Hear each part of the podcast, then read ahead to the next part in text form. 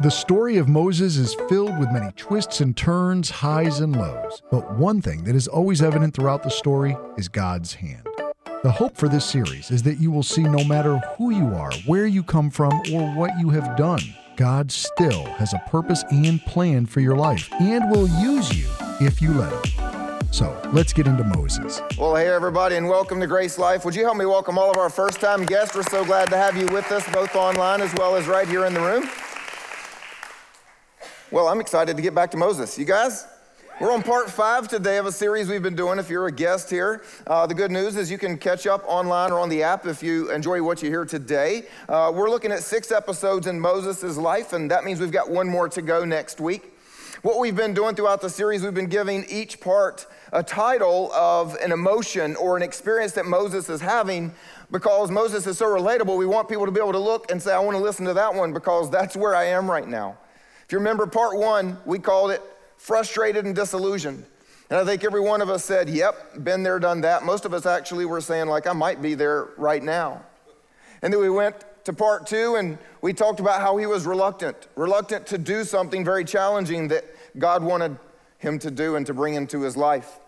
And I think we all could say, Yep, I've had a moment where I haven't said yes to God very quickly. And then came part three, where we discovered that he was surrendered. He finally surrendered to God. And I don't know if we've all gotten to a place where we can say, I'm, I'm there, but that would be my hope is that every one of us at some point could say, Yes, I, I have finally surrendered to something that God wants from me and something God wants from my life.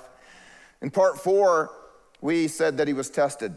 And uh, if you don't realize that you've been there, you will be there again, you're going to want to go hear that message. So today we're going to talk about transformed. That's our big word today. Moses' life was transformed. And whenever you hear that word, I think what comes to mind for every one of us is some kind of a process where we are completely different at the end than we were at the beginning. Something has changed. So let me ask you a question as we start today. If you were to think of your own life and you were to look back, what would you say has transformed you the most? What have you been through that has changed you more than anything? Some of us would say marriage. Some of you would say a military deployment. Some would say college. Some would say a hard season in life, a, a sickness, having children. I mean, we've all got a different answer, right? When I think of my life, there's many things. I'll, I'll just go with marriage for the fun of it. I think one of the most transforming things for me has been marriage. I've been married now just over 26 years, and if you knew me 26 years ago, you would pray for my wife every day. I was a rather challenging person. I think I can honestly say 26 years ago, I was incredibly selfish. Uh, I was very harsh with my words. Um, whatever I felt, I said. And if you didn't like it, that was your problem. And I thought the best way to be true to myself was to express what I felt in the clearest words possible. Yeah. I didn't have much sympathy for people who were different from me because I figured anybody different from me was just messed up in the assembly line somehow. But now that I've been married 26 years, I'm just truly an amazing person you're not aware, my wife is in Eastern Europe visiting her family, and I'm going to tell that story exactly like that all weekend long. She's not here to do anything about it. The real question that you need to ask yourself and answer is if you could just snap your fingers and be transformed in, in some way, any area of your life, something that frustrates you about yourself, about where you are, what would it be? It turns out there's actually a secret to having that kind of transformation in your life. And no surprise, Moses today is going to be the one to show us that. Because I think Moses went through one of the most amazing transformations that you could see in human history. And so if you've got your Bibles, you can turn with me. We're going to go all the way back to kind of the beginning of a story in Exodus chapter 3 today as we look at the secret to an incredible life transformation. And this is where Moses is at the burning bush. So, chapter 3, verse 2. It says, The angel of the Lord appeared to him in a flame of fire out of the midst of a bush. Jump to verse 6. And God said, I am the God of your father, the God of Abraham, the God of Isaac, and the God of Jacob. And then notice what Moses did when he first met God. He hid his face, for he was afraid to look at God. He was afraid to see God. He backed up and he started looking at the sand, saying, No, no. I don't want to see you. But now, fast forward a little bit in his life, really not too far down the road. And you, if you're following along, you have to jump all the way to chapter 33, verse 17. And so the Lord said to Moses, You have found favor in my sight, and I know you by name. And Moses' response to God talking this time, please show me your glory. Hey, God, would you show me your glory? And you got to understand at this point, Moses is fully aware that God does not have a physical body. So when he says, Show me your glory, what he actually means is, Show me you. Let me see more of you. Let me see something I haven't seen. Let me see your splendor. Let me see you. This is a man who very short while ago was saying no and hiding his face to the sand. And now he's saying, I've seen some, I want to see more. And it will go on, Moses will go on to be known as the man who got to see God. Exodus 33 11. Thus the Lord used to speak to Moses face to face. And catch this part as a man speaks to his friend. Thus the Lord used to speak to Moses face to face, as a man speaks to his friend. And then God says this about Moses He says, With him I speak face to face, clearly and not in riddles. He sees the form of the Lord. Again, God has no physical form, God is spirit. So, what this means is that God did reveal himself in some way that gave Moses something to actually see. There was some sort of representation. And this is amazing uh, uh, if you think about this to go from someone who wanted to avoid seeing God to someone who then begged to see more of God to someone who is now known in history as the man who saw God more than any other. I don't know about you, but that's definitely what I call transformation. Pretty serious one, right? Matter of fact, if we think back over Moses' life, I think everything about Moses was transformed because of his relationship with God. I mean, here is a man who didn't want to surrender to God, but then finally said, Okay, God, I'll do what you say. Here was a man who found his purpose and his meaning for life after spending 40 years hiding in a foreign country, hoping no one could figure him out or find him out as he hid as a shepherd, the last thing anybody would look for. That's transformation. This is a man who finally fulfilled his calling after running away from it 40 years earlier. That's transformation. This is a man who said, I will be the instrument for God to display his power upon the earth. That is transformation. And it all came from his relationship with God. But before I go any further, I want to, obviously, we're going to talk about that more. Before I go any further, some of your heads are spinning, and so I want to stop and just have a moment here because uh, one of the things we love to do at GraceLife is to encourage everybody to read their Bible every year. And so at the beginning of a year, we'll say, hey, you know, join the one year reading Bible plan. And sure enough, it's, it's early in the first quarter of the year that I get a lot of people coming to me in the lobby saying, Pastor, I got a question. So this guy Moses, this guy Moses saw God face to face, but the Bible tells us that, that God doesn't have a face. And then there's this strange verse where God says, If you see my face, you shall die. So I'm really confused. Can you help me out? All right, so I'm gonna help everybody out. And uh, as I always offer here at GraceLife, if you ever learn anything in the sermons and you make a lot of money on Jeopardy, you do have to share what you make. so the words face to face, it's what we call an idiom. And what that means is that is a phrase of words that take on a meaning that's different from the literal meaning of the words themselves. Everybody with me so far? So it's like when you say, I saw the light. What you mean by I saw the light is you had a sudden understanding of something you didn't have before. And the truth is, it can take place in complete darkness that has nothing to do with light. Like you may have seen the light, that you should have turned on the light when you tried to walk down the hallway in the dark and broke your toe, right? You know what I'm saying? You don't have to see a light to have seen the light. So, this phrase that God and Moses spoke face to face, it's not saying that God has an actual face. Nor is it saying that God even took the form and showed Moses the face and they sat like this looking at each other.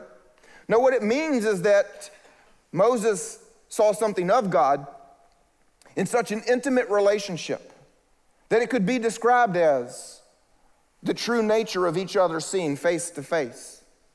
And don't miss this part face to face as a man speaks to his friend. What that means for Moses, and this is just the coolest part to me. What that means for Moses is when Moses talked to his brother Aaron, who was a human, and then when Moses went and talked to God, it was just as real an experience for him. It was not less than. He spoke face to face to God as a man speaks to his friend. Now, I'm gonna be honest, I'm not there yet. And anybody who is there gets to stay around and preach the next service. Because when I talk to Kent, man, that is as real as it can be. Like he's right there in front of me. And, and, I can see him if he cries, I can see him if he laughs. I mean, what, whatever. I, I can shake his hand if I want to, but when I go and I, I pray to God, I'm gonna be honest, it's still just a little more mysterious. God is spirit. There's still a little bit of like distance in a way. Not spiritual distance, not relational distance. It's just, for me, it is yet to be as real in the spirit as it is in the natural. And what that phrase meant for Moses is, is they were one and the same. It was as real for him to meet with God as it was to meet with a human. And then at times, God even did give himself a way to be seen by Moses' eyes. He said, He holds the form of the Lord. We don't know what that was. Because obviously there's a whole nother encounter where he says, You can't see me fully, but I'll show you a little of me. What does that mean, God? What does that even look like? How do you see a little bit of a revelation of something that doesn't have a body in the first place? Right? I mean, anybody there? So, the bottom line is this Moses had an intimate understanding of God that was different from what any other human got to experience. It was so real that it was the same as if there was a human. And at times, he even had something that he could see with his eyes. All right, so back to where you and I are today and why this matters to us. Because from a man who was afraid to see God, to a man who begged to see more of God, to the man who saw more of God than any other. What led to that? That's the question we need to ask because the answer is the kind of stuff we need in our lives. Y'all with me on that one? That's what we need in our lives. Whatever brings about that kind of transformation and those kinds of results, that's what we need and so I'm going to show you what happened in Moses' story. There are three things that Moses experienced with God that I believe led to that kind of transformation. The first one is that Moses actually saw God's power. He saw God's power demonstrated in his life and in the world around him. It started with a burning bush that had a voice coming from heaven out of it. Then he was followed by the staff. God said, Throw your stick on the ground, the staff that you, you, you chased the sheep with, and throw that on the ground, and then pick it back up. Throw it on the ground, it's going to turn into a snake. Now pick up the snake, and it's back to a staff. Stick your hand in your cloak, and it's going to be leprous. Put it back in, and now it's healed. He has seen God's power. And then he goes off to Egypt, and he sees the, the 10 plagues carried out at God's decree. Then he walks up to the Red Sea, leading the Israelites, and there's nowhere to go except God parts the waters. And on top of that, God turns the ground dry miraculously in front of him.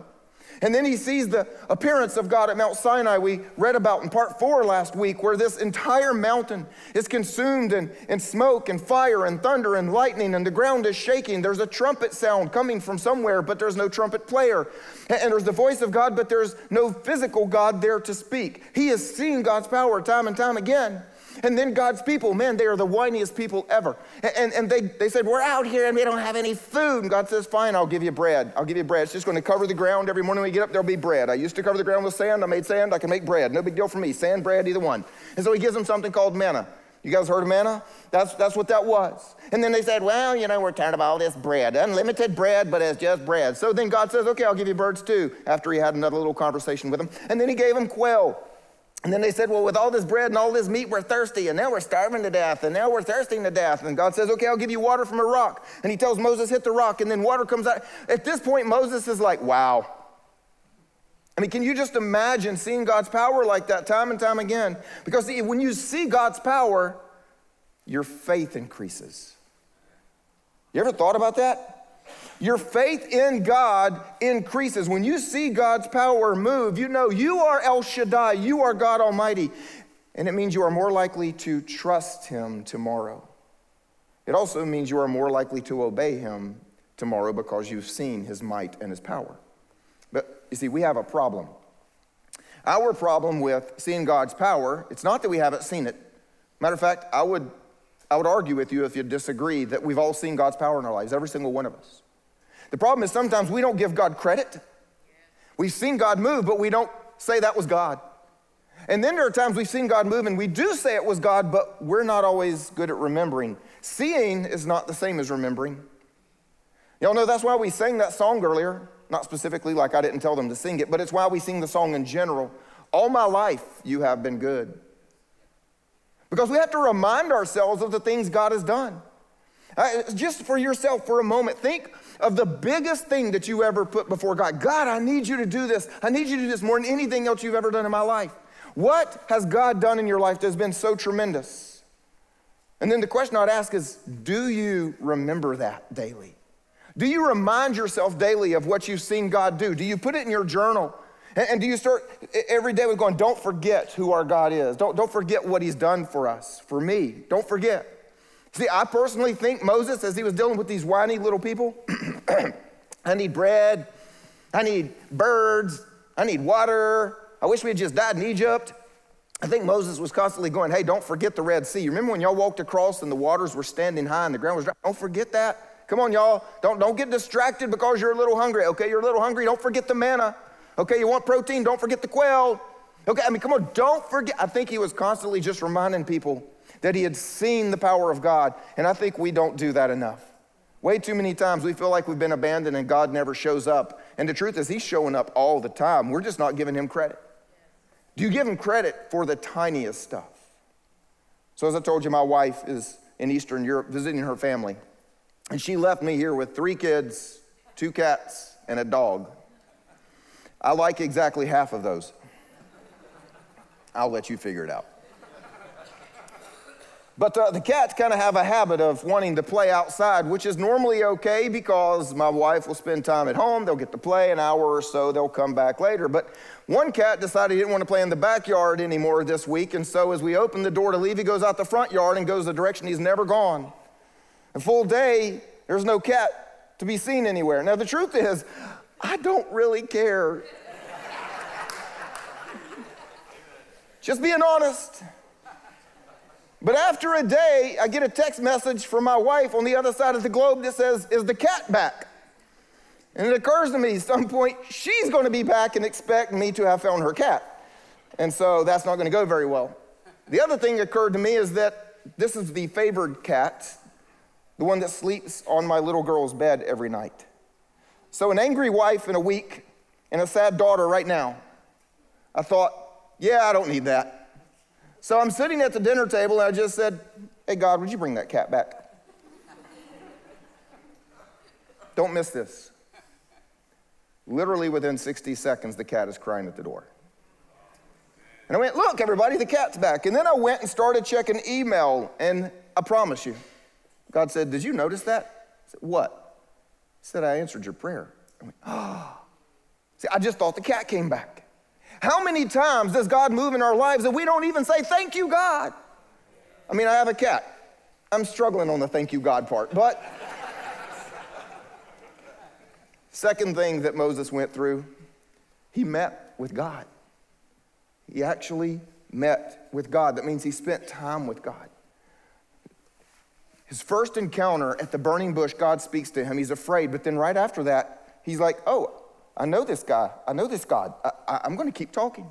So he goes back to Egypt. He would talk to God, they'd have a conversation. God would tell him what to say to Pharaoh. He goes and talks to Pharaoh. Pharaoh would say something back, say, Talk to your God for me. He'd go Okay, God, let's have another conversation. It, it, became a normal part of his life to actually get away and talk to God. Hey, God, I got to go talk to Pharaoh. Let's see, what do you want me to say to Pharaoh today? Because it really, all it, it's just you. I just need to know what you want to say. I'm just a messenger. And, and oh, hey, God, here's what Pharaoh said. Hey, let's talk, you know. And, and he's talking about how to lead the people. And here's what Moses said. Here's what Aaron said. You know, here's what's going on. He just constantly met with God.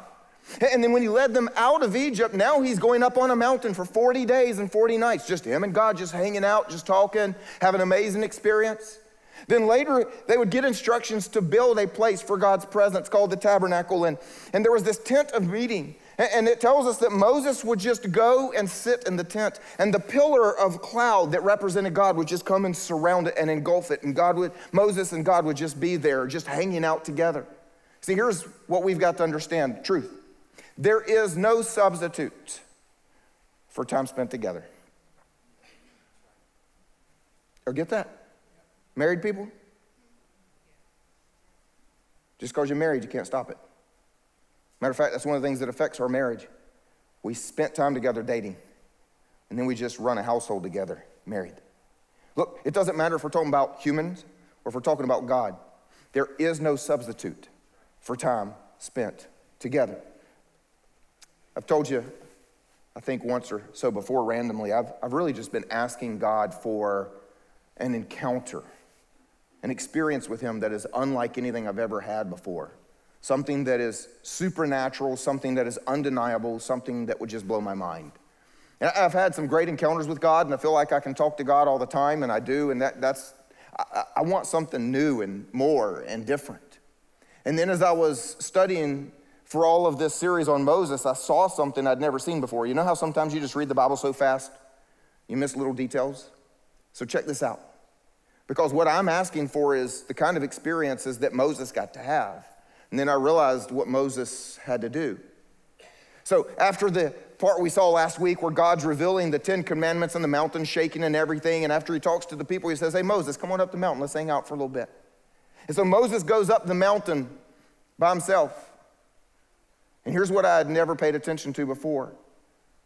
As Moses goes up on the side of the mountain and he sits down and he waits to meet with God, God doesn't speak for six days. It wasn't until the seventh day that God said, Hey, Moses, for six days. Now you got to remember that this cloud, I'm sorry, this mountain has been engulfed in a cloud. There's, there's this cloud and there's this smoke and there was fire and there was everything. And so Moses is sitting on the side of this mountain near the top. He doesn't even have like an awesome view. He doesn't even get to see a sunrise or a sunset or anything beautiful. It's not like a cabin in the mountains when you go. He's just sitting there in a fog storm. He doesn't have Netflix. He doesn't have a book to read. He probably didn't take much food. He didn't take water. There's not a water source. He made a, I mean, maybe he took a little, but for six days, he goes up on the mountain and he sits down.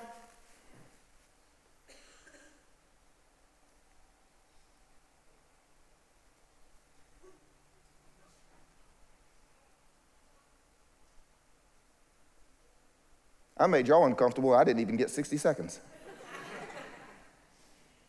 Six days.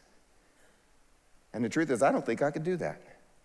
I don't think that I could rent an Airbnb, go, sit down for six days. I just don't think I could do it.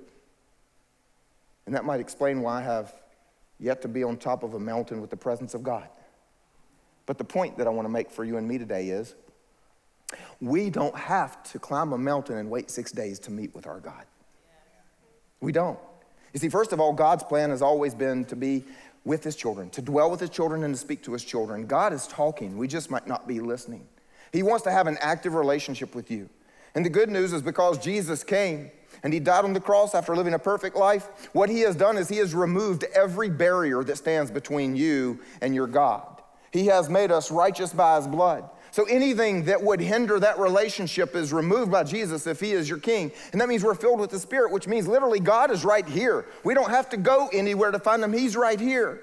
And so, what that means is, we too had a first moment when we're like, okay, God, wow, you're real, you're there. Oh my gosh, my heart's beating faster. That was your burning bush moment. And now, do you keep talking? See, from then on, it just became a normal part of Moses' life. Wow, man, I heard that God through the burning bush. I'm just going to keep talking. That was cool. I'm just going to assume that we're going to keep talking. And he did. And so the question for us is are we constantly meeting with God? Because we can. We can. Nothing stands in the way. And there is absolutely no substitute for time spent together. We can meet with God. We should meet with God because it is everything that you and I want. Amen? Third thing, the one that I'm most excited to talk about today, is that he knew God. Moses knew God. He saw God's power, he met with God, and he came to know God. And this is more than knowing about God. Matter of fact, in the Greek language and in Scripture, there are two types of, of knowledge. There's informational knowledge, like it'll be hot and humid today in Columbia. You don't even have to be genius. You're in Columbia. It's going to be humid and hot most every single day, right? Okay, so here's the deal. That's informational knowledge. The sky is blue, that gray, that wall is gray. But Moses knew God in the other way. It's relational knowledge. He started out with some informational knowledge. Oh my goodness, this is an all-powerful God. Oh my goodness, there's something here I don't understand yet. But what happened over time is that Moses actually began to know God relationally. Some of us struggle here. Some of us think that if we know about God informationally, that that's all there is, and we stop. We don't go any further. So we listen to a pastor talk to us. Maybe we listen to a podcast. Maybe we read a Christian book and we may know a lot about God. The question is do you know God? Do you have a personal, relational knowledge of who your God actually is that grounds you when everything is going crazy around you? See, that's the secret, and that's what we're after. So let me ask you a question Who wants to know God as deeply as possible? Who wants to know God as deeply as possible? That was an easy question. Can I tell you the truth? I'm about to show you what Moses figured out. And you're not going to want to see this one. Moses figured out how to know God, and it's something that our world really struggles with. Exodus 33 13. Remember, God told Moses, You have found favor in my sight. Moses says, Well, now therefore, if I have found favor in your sight, then please show me now your ways. Show me your ways that I may know you. If you show me your ways, I will actually know who you are. You see, we have a struggle in our world today. We try to separate God's ways from God Himself. We debate some of them that we don't like, we nitpick over them, we even write some of them out. Some people take markers and draw lines to them. Y'all know Thomas Jefferson created his own version of this. He literally just cut out parts and glued back together what he wanted. You can actually get a Jeffersonian Bible. What he missed out on was all the stuff that he cut out weren't just ways of God that he didn't want to follow, they were God himself. Moses figured out, which might be the reason that Moses took to being the first one to write the first five books, showing us the ways of God because he knew that all he was doing was showing you God himself in doing so. And matter of fact, the truth is, I, think we get into a debate in our world today that is so not helpful. Matter of fact, the only one who wins is probably the devil. One of the biggest questions and struggles we have sometimes is what do we do with that much of this Bible?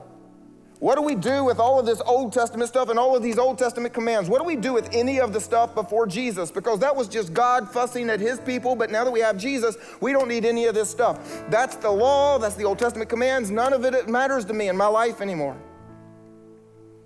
Let me explain something that hopefully will set you free and help you with your Christian walk in a way like nothing else has, maybe, if this is a, struggle for you the word that we're talking about is righteous. Simply means right standing with God. Now, I don't know about you, but if I have a choice between right standing with God or wrong standing with God, who wants to be in right standing with God? So the word is righteous. And the Old Testament commands were a way for God's people to be in right standing with God, to be righteous with Him. And he was making a very simple point. Because in the third chapter, at the very beginning, he told us, I'm going to send my son to save you. And he spent the rest of the time proving, you can't do this without me, so I'm going to do it for you. That's what all the Old Testament commands are about. And so the reality now that Jesus has come, lived a perfect life, died on the cross, his blood shed, anyone who calls upon his name is in right standing with God already. That means that there is nothing in here that you can do or not do that changes your standing with God if the blood of Jesus has washed you. Are y'all with me? You are righteous if Jesus is your king. And so a lot of people say, well, then I can do absolutely anything I want. None of these rules matter. I even heard the pastor likes bacon. Following the rules to be righteous is not the point anymore. What we have to understand is anything that God said in here, God's ways, how He wants things done, and what matters to Him is because it simply is Him. It's a revelation of God Himself. Like, let, let, me give you an example. There are people who would say, well, you know, Jimmy, in the law is this whole idea of how to treat a Hebrew slave. Most of you would skip that page because you would say, well, I'm not under the law and I don't have a Hebrew slave. And I would say, so what? What it does reveal to us is how God feels about slavery and the mistreatment of people. You see, even though you don't have to follow that command, it still reveals who your God is.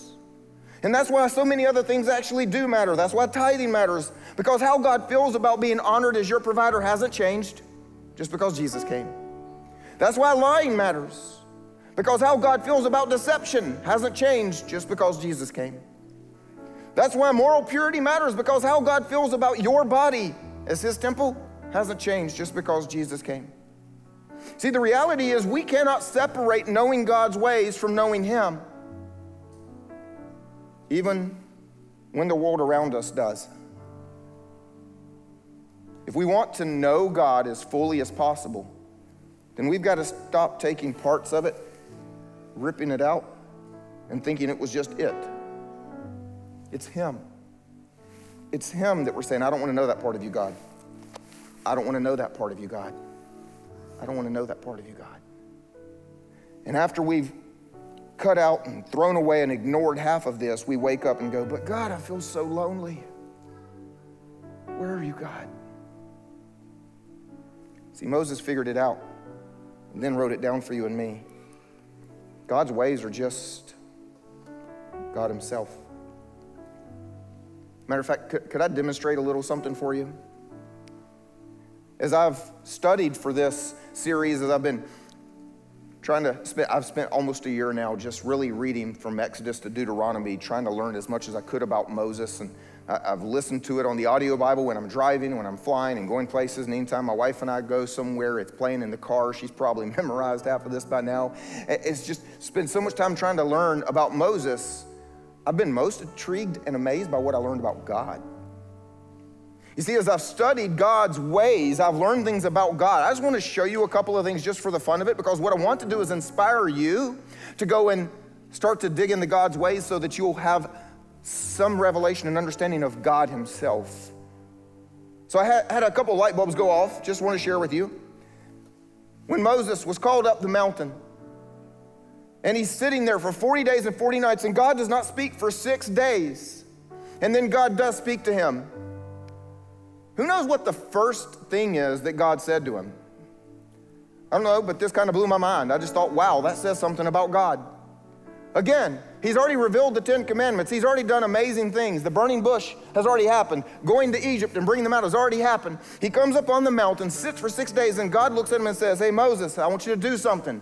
Wonder what it was. He says, Moses, I want you to take up an offering. What? What do, you what do you want us to do with an offering in the middle of the desert? Well, God's actually going to tell him, but that's not the point. You see, the point is, it was just a little while ago that these people were penniless slaves for 400 years. And, God says, I'm going to give so much favor on you when you leave Egypt. You will not leave empty handed. You will leave weighed down with gold. I am going to supernaturally give you favor with your captors. He said, So I want you to go and ask them. It's true story. And so you can imagine how it went down. Uh, hi, I'm your slave neighbor next door, and I've decided to change jobs and I'm gonna be leaving. Could I have all your gold? It's in the Bible. And they said, Absolutely, take it all. And so God says, first thing to Moses, I want you to take up an offering because it shows you who I am. See, this way is just a revelation of me. I'm your provider. You don't have anything apart from me. Let me show you a second cool thing. And this one was really interesting to me because everybody argues about this one being part of the law all the time. Well, that's the law. I don't have to do it. That's the law. I don't have to do it. So after 40 days on the mountain, 34 days of God talking. Think about that. 34 days. God is just talking, telling Moses all these different things. How to worship Him was the main thing. Just chapter after chapter after chapter of the ways that God's people were going to worship Him. And then He ends, check this out. The Lord said to Moses, You are to speak to the people of Israel and say, above all. Y'all put that on the screen for me. Above all. I don't know about you. God's already done the Ten Commandments. He's already delivered them from slavery. He's been talking to Moses on top of the mountain now. They've been there for 40 days. And he says, by the way, above all, last thing I'm going to say to you before I tell you they done made a golden calf and you got to go down there because your people being stupid. Before I say that, the last important thing I want you to know. Do y'all think that what he's about to say is important? What do you think he said?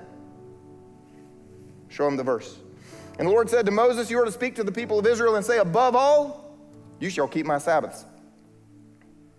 You shall keep my Sabbaths. See, we're the first people who lives in a 24 7 society 23% of Americans all work on a Sunday. That's why we have a Thursday service. To say we don't have to keep the Sabbath, that was the law. We don't, we're not Jewish. We can, we can mow our grass whenever we want. We can, we can work whenever we want. Because we, we know that Jesus said, look, the Sabbath wasn't made for man. Man was made for the Sabbath. No, I'm sorry, I got the backwards. Man was not made for the Sabbath. The Sabbath was made for man. And so we think that gives us permission to say, oh, I don't have to worry about it. We miss what it's actually telling us. Because God tells them two things keep the Sabbath, not to be righteous and go to heaven, but keep the Sabbath because it tells you two things about me. God's ways always reveal Him. First thing He says is, I want you to know this is a sign. It's a sign between me and you throughout your generations that you'll know that I am the Lord. I sanctify you. I'm the one who changes you. I'm the one who rescues you. I'm the one that answers your prayer. I'm the one that's going to make you like me. Keeping the Sabbath is simply revealing who I am. And he says, There's another sign, by the way. It's a sign forever between me and the people of Israel that in six days the Lord made the heaven and the earth, and on the seventh day he was rested and refreshed. We all argue about whether or not the six days were literal, we miss the point. When we honor the Sabbath, it's about showing that God is the creator. God's ways are just showing us who he is every single time. You see, when you and I work for six days and we take a day and say, okay, God, I'm going to honor the Sabbath, it is where we show the rest of this world that we're not the result of a mere biological process. We are the result of our God. He is the creator of the heavens and the earth. You know, one of the reasons that maybe we struggle so much with showing God to our world is because of little things like this. We don't take the thing that God said above all else seriously enough. When people say, well, why don't you work that day of the week? Why, why do you take that day? That's what Jewish people do. No, I do it because it's a sign that I believe in the creator of the heavens and earth as my God. He's the one who saves me and sanctifies me. That's what it means to me. See, all too often we're like, I'm not under the law and I'm not tired. God's ways are simply a revelation of Himself. And the more of His ways we ignore, the less of Him we're going to know. And then I just thought this was the coolest one. One last one, the coolest one. Back to the burning bush. And an angel of the Lord appeared to him in a flame of fire out of the midst of the bush. He looked, and behold, the bush was burning, yet it was not consumed. Wow. And I just stopped. I mean, I, I grew up going to church. I've heard this story since I was a kid. But for the first time, I just went, and I wrote in my journal God is a contradiction to our understanding. This bush is on fire, but it's not burning up. I don't know about you, but if I set a bush on fire, I'm going to end up with a pile of ash. On top of that, I can't make the bush in the first place. God can make a bush, set it on fire, and have it unsinged when He's done. God is a contradiction to our understanding. And here's why that matters so much because we are constantly trying to define God, understand God, prescribe God. Well, God, here's my prayer. Here's what you're going to do. And if you don't do it, then I'm going to guess you're not listening. I'm going to redefine whether or not you're listening. Well, God, here's what I need you to do. If you don't do it, I'm going to, I'm going to assume you don't love me. I'm going to redefine your love for me. Well, God, here's what I think of you. Eh, we put God in something we call our understanding. And when God doesn't fit in that box called our understanding, we lose faith in Him. The first thing we need to do is grasp what Moses did from his first encounter. I will never fully comprehend this God, yet I will trust him, and yet I will obey him. Because in obeying him, I will actually know him. So I'm going to leave you with the question Is your relationship with God transforming you? Are you different? from who you were a year ago? Are you different from who you were when you met God? Are you different today than you were yesterday? Because you recounted God's power in your life, because you met with God, and because you knew Him. I'm going to close with this. When Moses came down from Mount Sinai with the two tablets of the testimony in his hand, he came down from the mountains, mountain, and Moses did not know that the skin of his face shone because he'd been talking with God. Moses got to such a point in his intimacy with God, in his face to face reality with God, that his face began to reflect God. Don't miss this. This is the very result of being transformed by God in our relationship with Him, is that we end up reflecting God to this world. And that's the kind of transformation we need because that's the kind of transformation this world cannot ignore. Amen? Let me pray for us. God, how amazing you are. We just stand in awe and we say thank you for giving us comprehension, sight, vision, the ability to know you. While we know it's limited because we're human, we're the creation, God, we just thank you that you have shown us so much and you desire to show us so much more. So, God, we ask you to continue to display your goodness, which is just you. Continue to display your power, which is just you. Continue to display your will, which is just you. Because we, well, we just want to know you more deeply tomorrow and the day after that and the day after that.